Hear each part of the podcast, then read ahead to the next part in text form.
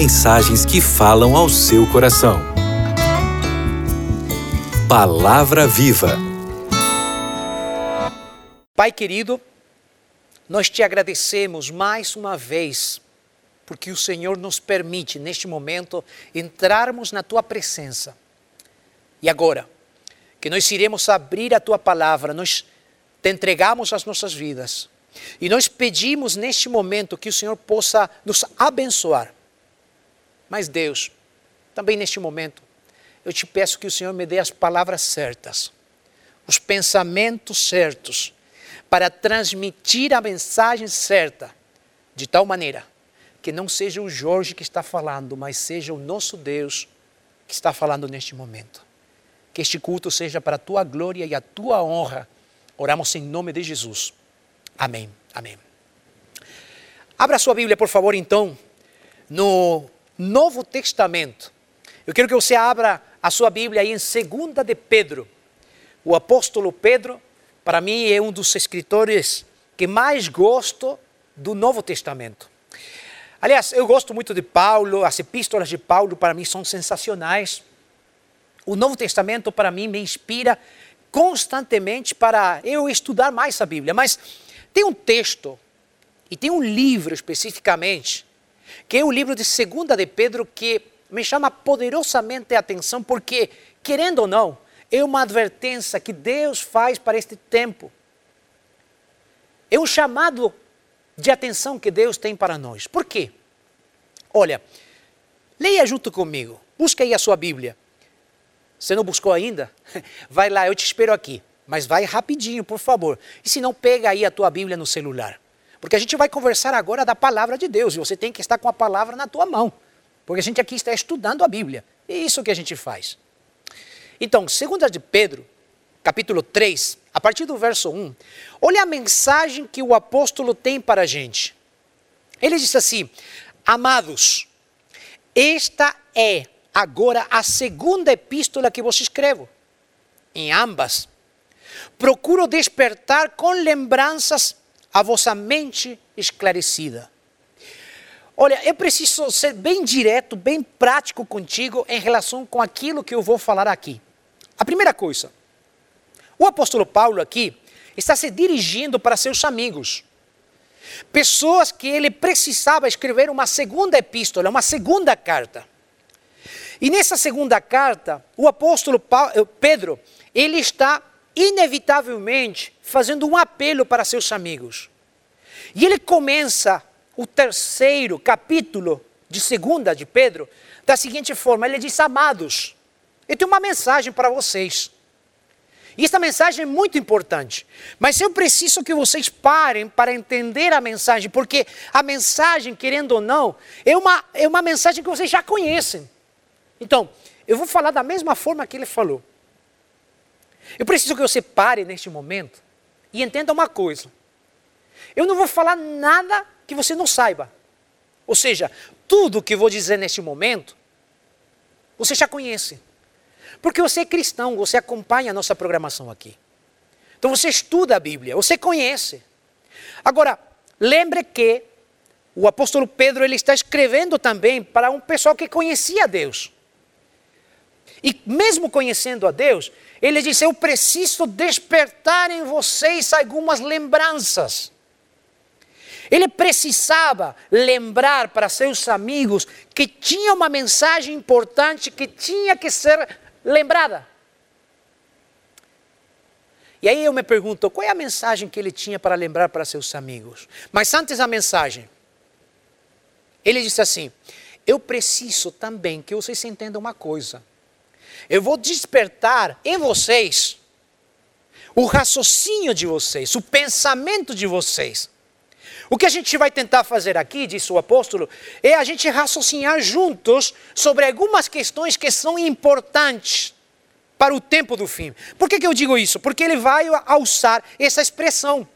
Ele vai dizer assim: eu preciso que vocês entendam que no tempo do fim vai vir ou irão a vir algumas pessoas que irão questionar a tua fé. Ataques à tua fé. Então eu preciso, ele diz, que você pare e pense junto comigo. Que você entenda que você está vivendo um tempo muito importante da história da humanidade. É claro que ele escreveu para seus amigos lá no passado, lá no século I. Mas você sabe que Deus, na sua palavra, ele inspirou aos profetas com um propósito. Qual o propósito?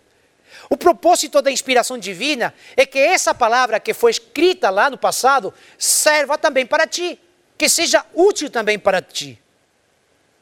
Para nós, para você que está do outro lado e para mim.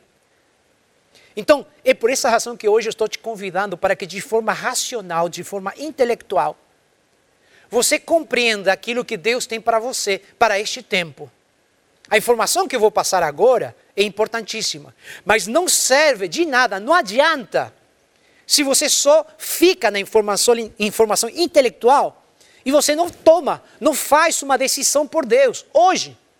Então, pastor, seja claro, qual é a mensagem? Olha, ser bem explícito, bem claro contigo. Hoje, nós estamos vivendo num mundo onde intencionalmente, repito, preste atenção, onde intencionalmente estão sendo atacados os pilares, as bases do cristianismo. E hoje, mais do que nunca, nós precisamos nos agarrar, precisamos nos abraçar àquelas promessas que Deus fez através da Sua palavra. E aí você me diz, pastor, quais são esses ataques aos pilares básicos da fé? Já, já chegou aí. Espera aí, já vou chegar. Você tem que entender primeiro que ele está construindo uma linha de raciocínio aqui, o apóstolo Pedro. Então ele diz: Eu preciso lembrar algumas coisas, mas eu preciso que vocês estejam com entendimento desperto, ou seja, que vocês estejam antenados para ouvir o que eu vou falar. Agora ele começa a construir. Por quê? Porque vocês têm que recordar as palavras que anteriormente, estou lendo o versículo 2, busca aí na tua Bíblia, me acompanha. Vamos, busca aí na tua Bíblia. Verso 2, 2 de Pedro, capítulo 3, diz assim: Para que vos recordeis das palavras que anteriormente foram ditas pelos santos profetas. Presta atenção nisso aqui. Diz assim: Para que? Para que ustedes prestem atenção, para que ustedes recordeis das palavras que anteriormente foram ditas pelos profetas. Onde? Onde foram ditas? Foram ditas essas palavras pelos santos profetas na Bíblia. Vamos lá. Então, o texto continua dizendo assim: ensinado pelos vossos apóstolos, verso 3, tendo em conta que antes de tudo, que nos últimos dias virão escarnecedores com seus próprios escárnios, andando segundo as suas próprias paixões. Volta um pouquinho para trás, para pensarmos juntos. Lembra? Ele estava pedindo que a gente pare para pensar, que a gente pare para refletir, que a nossa reflexão seja uma reflexão profunda, disse o apóstolo. Então, aí eu penso e digo assim: o que, que ele está me, me pedindo para eu relembrar, para eu, para eu recordar, para, para eu estudar mais? E ele disse assim: lembrem o que foi dito pelos santos profetas. Lembrem também dos mandamentos do Senhor e lembrem o que foi ensinado pelos apóstolos. É sensacional. O que o apóstolo Pedro ele está pedindo para nós é que nós enxerguemos a base fundamental das nossas crenças cristãs. E aí você me pergunta assim, Pastor, quais são essas bases? Vamos. Você é um cristão de faz muito tempo. Eu sei que neste momento estou falando para, quem sabe, um amigo da Igreja Universal, um católico, um batista, um adventista do sétimo dia, com certeza, porque você está aqui e é adventista, você está assistindo ao Novo Tempo, você faz parte da nossa família, a Igreja Adventista. Então, quando eu estou falando aqui, estou falando para pessoas que conhecem. Quem sabe também estou falando para alguém que não acredita em Deus. Você estava sapeando por aí, você achou esse canal aqui e agora você está me ouvindo. Mas principalmente, eu tenho certeza que as pessoas que estão ouvindo neste momento, estão escutando neste momento, vocês acreditam na Bíblia. Por essa razão vocês estudam a Bíblia. E por essa razão que o apóstolo, ele disse assim, gente, Se tem uma coisa que nós precisamos neste momento, é que vocês entendam que não tem nada mais importante no cristianismo que voltar para as bases, voltar para os nossos pilares. E os ensinos que são básicos da nossa fé estão onde? Nos profetas, em Jesus, nos apóstolos, na Bíblia. Agora, por que, pastor, é tão importante que a gente volte? Por que, que o Senhor está pregando neste momento sobre esse assunto numa, no meio de uma pandemia? Porque, olha, deixa eu te dizer uma coisa. Eu, eu, eu acho, neste momento, que nós, como cristãos, precisamos parar para pensar realmente no nosso cristianismo. Porque não adianta a gente viver um cristianismo emprestado do nosso pastor, dos nossos pais, dos nossos colegas, dos nossos amigos. Não. Chegou um momento no qual a nossa fé está sendo atacada de tal maneira que se nós não pararmos para refletir nos fundamentos da nossa fé, nós, nós podemos estar correndo um risco muito grande de nós perdermos de vista aquilo que são os fundamentos da nossa fé. Por isso é tão importante que a tua reflexão bíblica seja pessoal. É legal você assistir a TV, é legal você ver vídeos da internet que a gente prepara aqui. Agora você precisa voltar à Bíblia. Porque se a gente não está alicerçado na palavra de Deus, nós estamos correndo o risco, repito, o risco muito grande de nós sermos levados pelos ventos e as marés que estão acontecendo neste momento, filosoficamente, espiritualmente, politicamente, culturalmente. Quer ver? Olha, nós neste momento estamos vivendo numa época que alguns estão chamando ainda de pós-modernismo, outros estão chamando de metamodernismo. Isso aí não interessa muito onde a gente está neste momento em relação com nomes com nomenclaturas. Mas uma coisa é certa: as narrativas bíblicas estão sendo atacadas e desconstruídas. Há uma intencionalidade numa desconstrução da narrativa bíblica. E isso é perigoso. Porque quando o ataque está sendo tão certeiro, tão radical, o que está acontecendo é que muitos cristãos já estão duvidando da palavra de Deus. E o apóstolo, ele nos chama a atenção e ele diz assim: olha, gente, no último tempo haverão pessoas que virão como escarnecedores. Eles vão escarnecer vocês por causa das suas crenças, por causa daquilo que você acredita.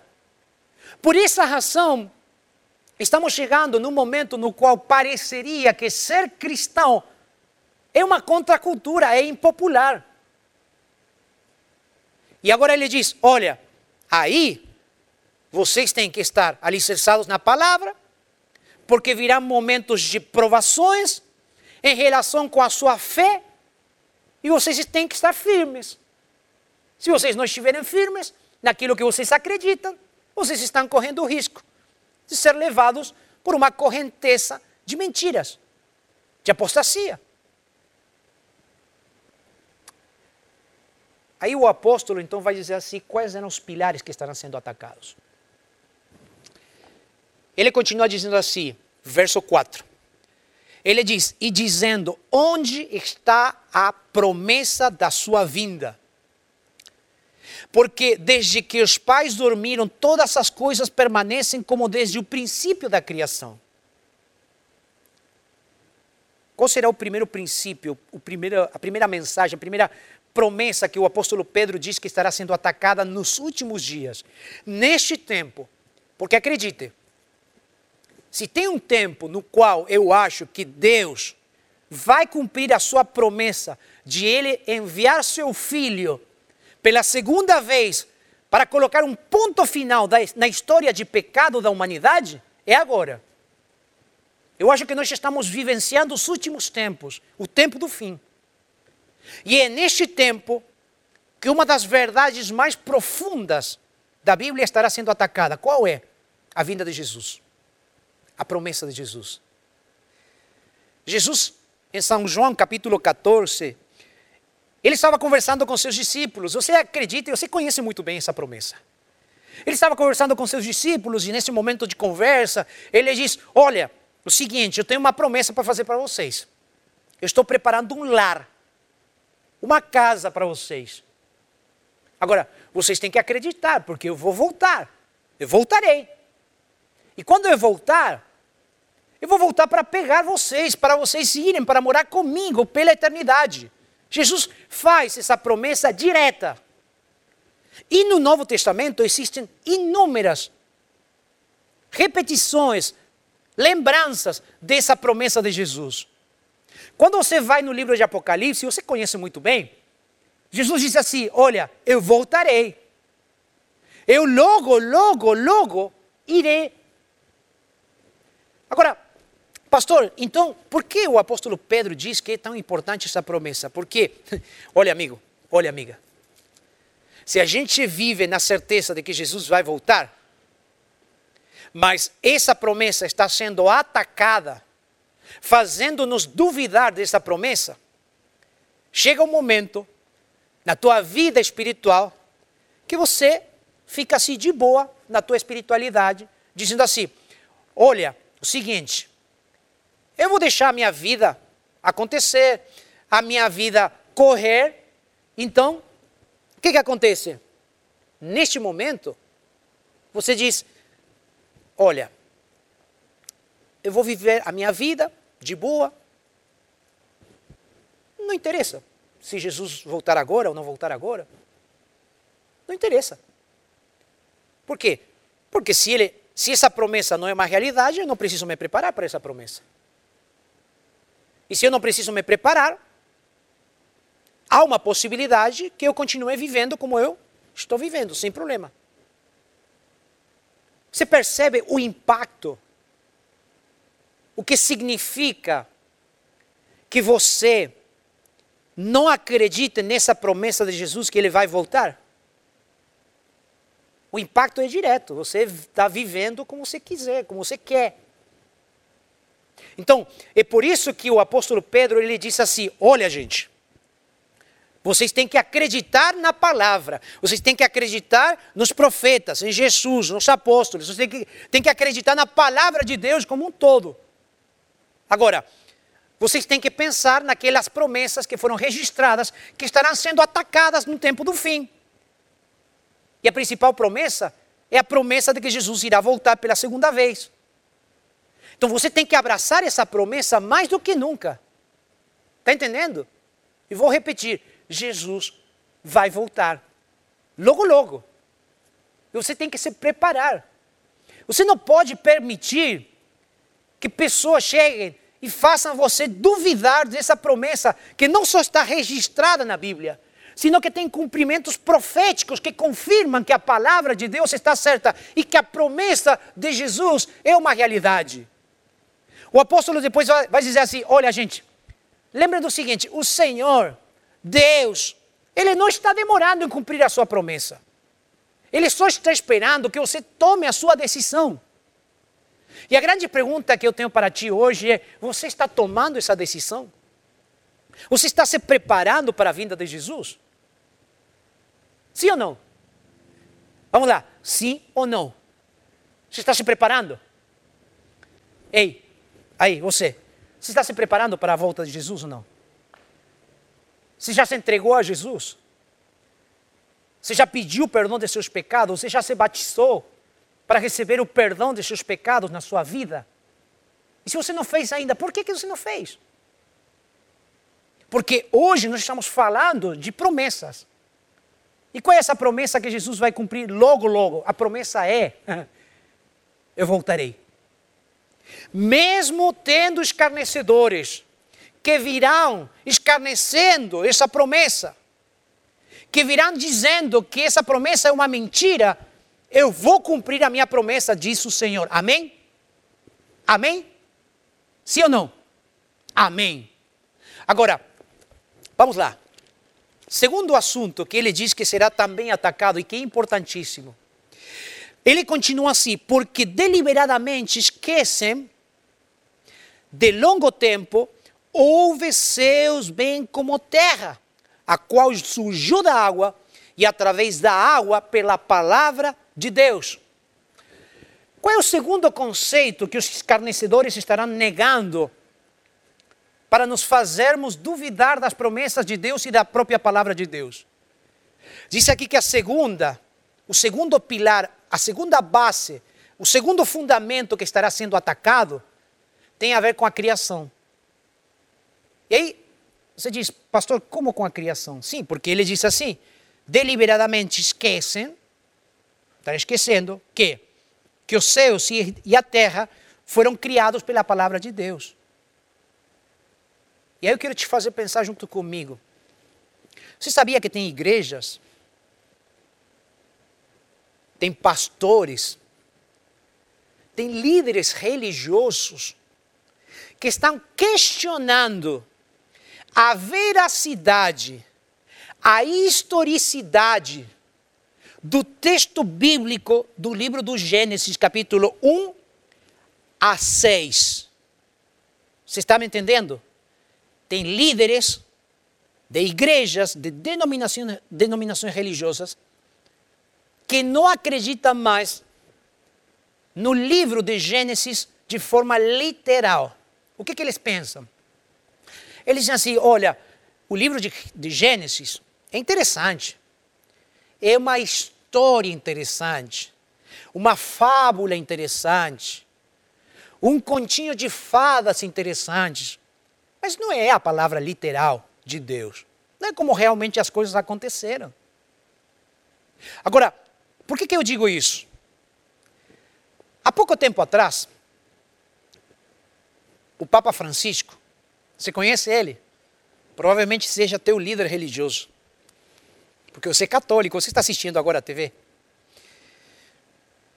Você sabe que ele, numa entrevista, ele mencionou uma coisa muito interessante. Ele disse assim: Olha, não é um problema para o cristianismo acreditar na evolução enquanto a gente continua acreditando na criação. E ele agregou o seguinte: ele disse assim: Olha, o livro do Gênesis, o relato do livro de Gênesis, capítulo 1 a capítulo 6, onde está a criação, em seis dias literais, onde está o jardim do Éden, onde está o pecado, o início do pecado. Olha, eles dizem assim: na verdade, isso aí não é literal. Isso é um continho interessante, um conto para crianças. A grande pergunta é a seguinte: se tudo o que está registrado na Bíblia é somente um relato, nós, como cristãos, deveríamos começar a questionar alguns pontos que estão alicerçados, enraizados no livro de Gênesis. Quer ver? Por exemplo, como começa o livro de Gênesis? Diz: no princípio criou Deus. Gênesis não explica a existência de Deus. Gênesis diz que Deus existe, ponto, acabou. Não precisa explicar mais nada. Então Gênesis não explica, Gênesis afirma: Deus existe, ponto. Se isso aí é só uma fábula, se só um continho de fadas, então nós estamos sendo atacados, ou está sendo atacada a nossa principal crença, que é a existência de Deus. Quer ir além? Se estivesse sendo atacada também a literalidade das palavras de Deus quando diz que o homem foi feito à imagem de Deus, a antropologia bíblica também está sendo atacada. E se a antropologia bíblica, o que é antropologia? É o estudo do ser humano. O ser humano. Se a antropologia bíblica está sendo atacada, então o casamento, o casamento heterossexual, como diz a palavra, porque diz, foi criado homem e mulher. O casamento sendo atacado está sendo também atacada a nossa crença em um casamento entre homem e mulher. Então, é a existência de Deus, é a imagem do ser humano, a imagem de Deus, é o casamento heterossexual. que mais? Se nós questionamos os primeiros seis capítulos do livro de Gênesis, o conceito de pecado também não existiria. Dostoiévski, ele disse uma frase muito interessante. Ele chegou a dizer assim: sem Deus, tudo é permitido. Você está entendendo por que tem tanta gente hoje negando a Bíblia, negando o Gênesis? Porque eles querem viver sem padrões, sem regras, sem necessidade de seguir a palavra de Deus. E por isso que nós estamos passando neste momento por um tempo de desconstrução da narrativa bíblica, para aceitar outras narrativas que estão chegando para questionar a antropologia humana, a existência de Deus, a sociedade como um todo. Aí então, nós entendemos o seguinte: o que, que está acontecendo?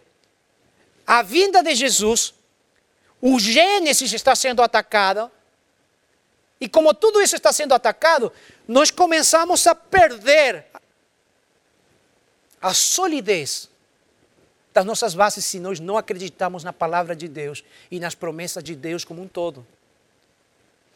O apóstolo Pedro ele vai dizer assim: não só isso, sino que também está sendo questionado no verso 6, diz: pela qual venho a perecer o mundo daquele tempo afogado em água.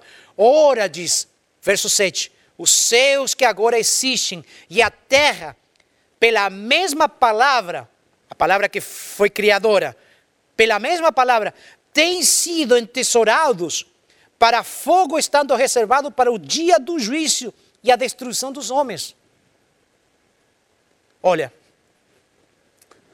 se a gente negar também os capítulos do livro do Gênesis, onde fala sobre o dilúvio, a gente não, não só está negando os primeiros capítulos da Bíblia, do livro de Gênesis, e a gente nega a existência de Deus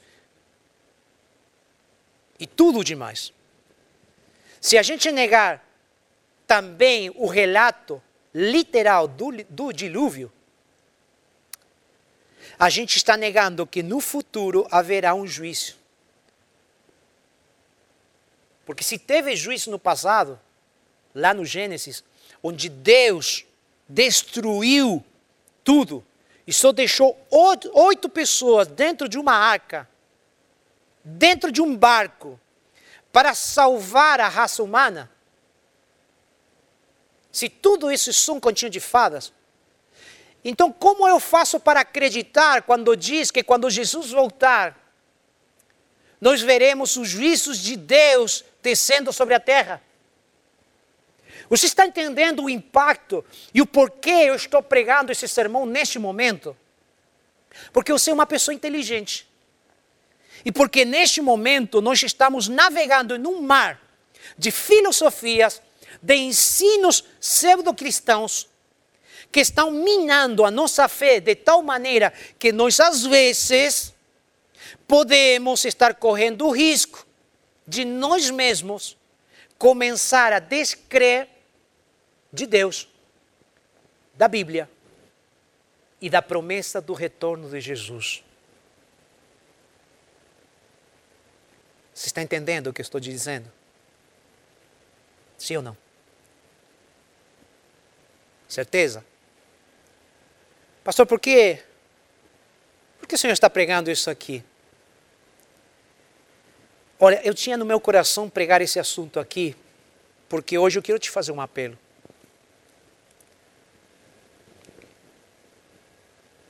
O grande apelo,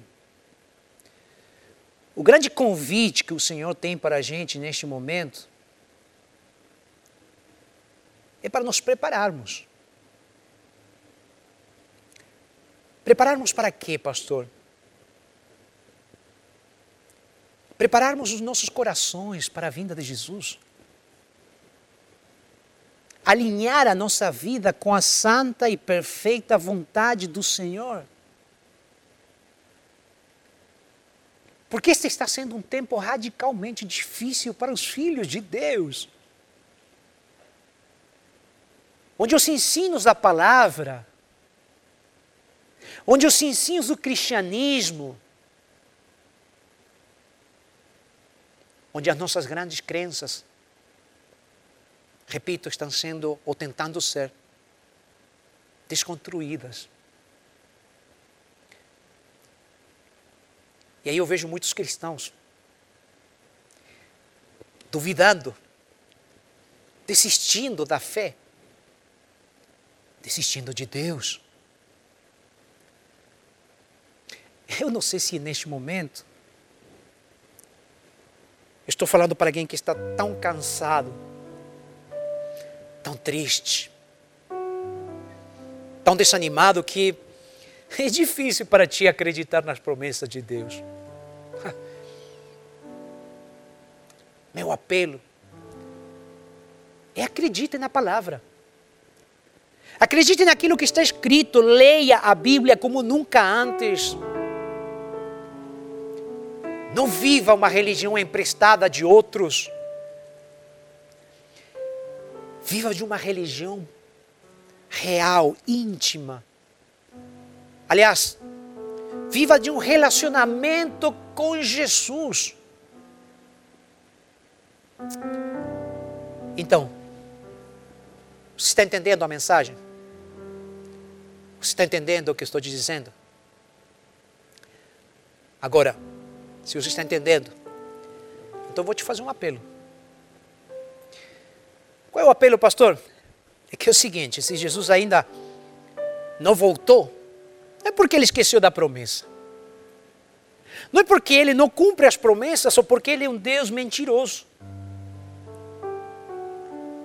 Sabe por que, que Jesus não voltou ainda? Quer saber? Verso 8 do capítulo 3, o apóstolo vai dizer assim: oh, Há todavia uma coisa, amados, que não deveis esquecer. Ele começou dizendo: lembrem. Agora ele diz: não esqueçam que para o Senhor um dia é como mil anos e mil anos como um dia.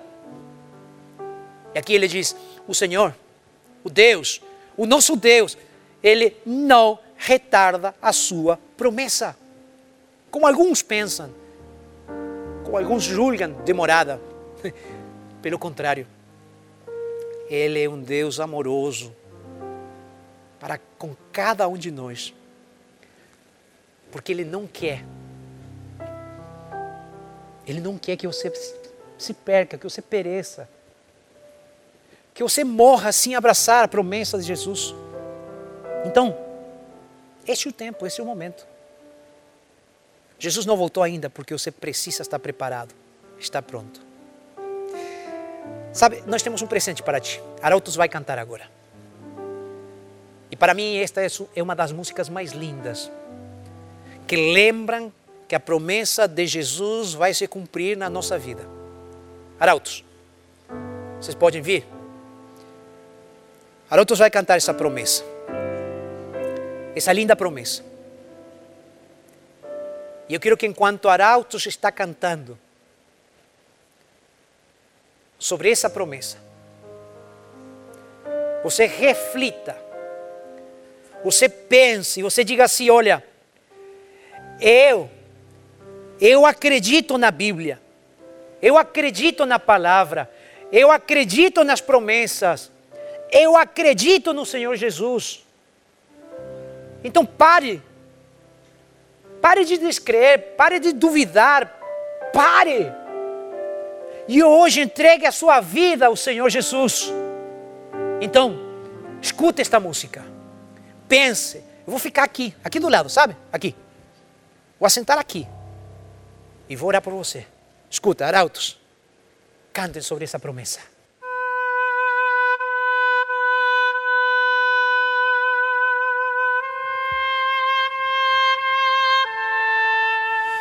Já ouvimos tantas vezes sobre a volta de Jesus, nosso coração anseia ver o brilho de sua luz, mas os dias vão passando, meses, anos vêm e vão, e Jesus não aparece.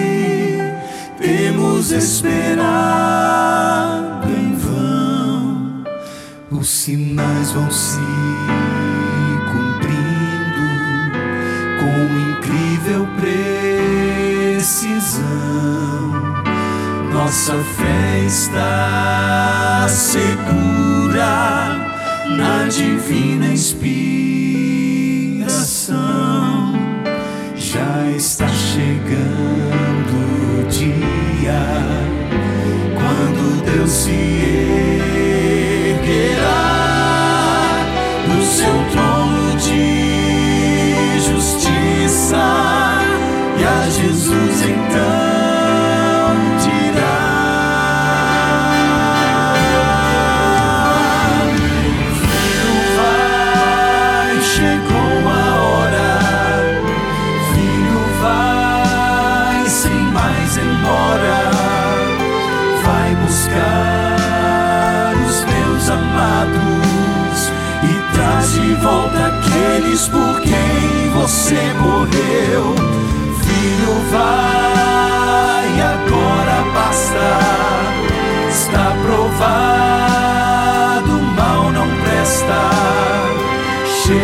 take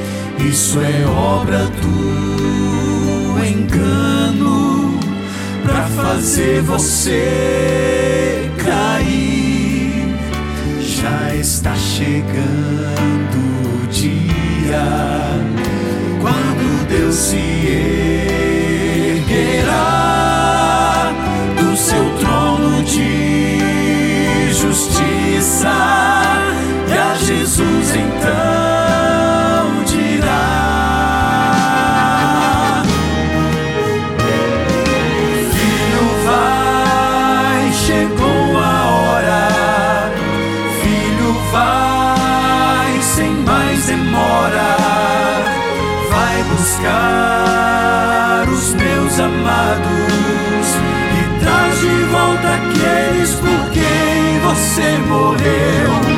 Filho, vai agora passar, está provado, o mal não presta.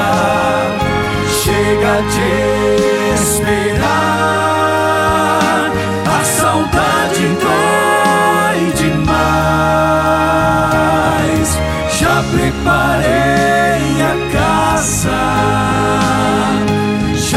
but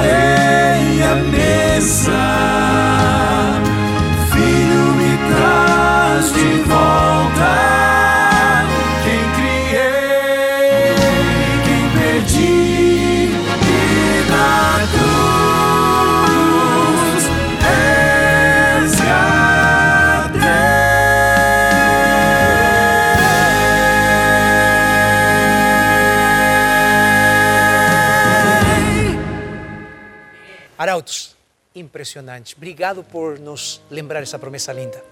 E tomara que todos nós né, estejamos aquele dia. E falando em todos nós, e aí? Eles diziam assim na música: se você foi tentado a descreer ou desistir, isso aí é obra do inimigo. Mas a realidade é: Jesus vai voltar. E essa é a promessa. Então acredite na Bíblia. Viva na palavra e espere a volta de Jesus. Alguém diz amém? Então tome a decisão mais importante da sua vida. Fique em pé aí onde você está. Agora. Vamos. Eu espero você. Onde você está? Vai. Fique em pé.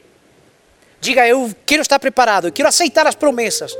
Eu vou fazer uma oração. Eu faço uma oração. Vamos, fique em pé. Eu vou orar.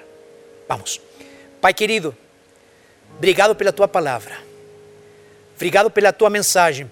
Obrigado, Senhor, mais uma vez, porque Jesus logo, logo vai voltar. Nos entregamos nas tuas mãos de amor. Em nome e por amor de Jesus. Amém. Amém. Amém.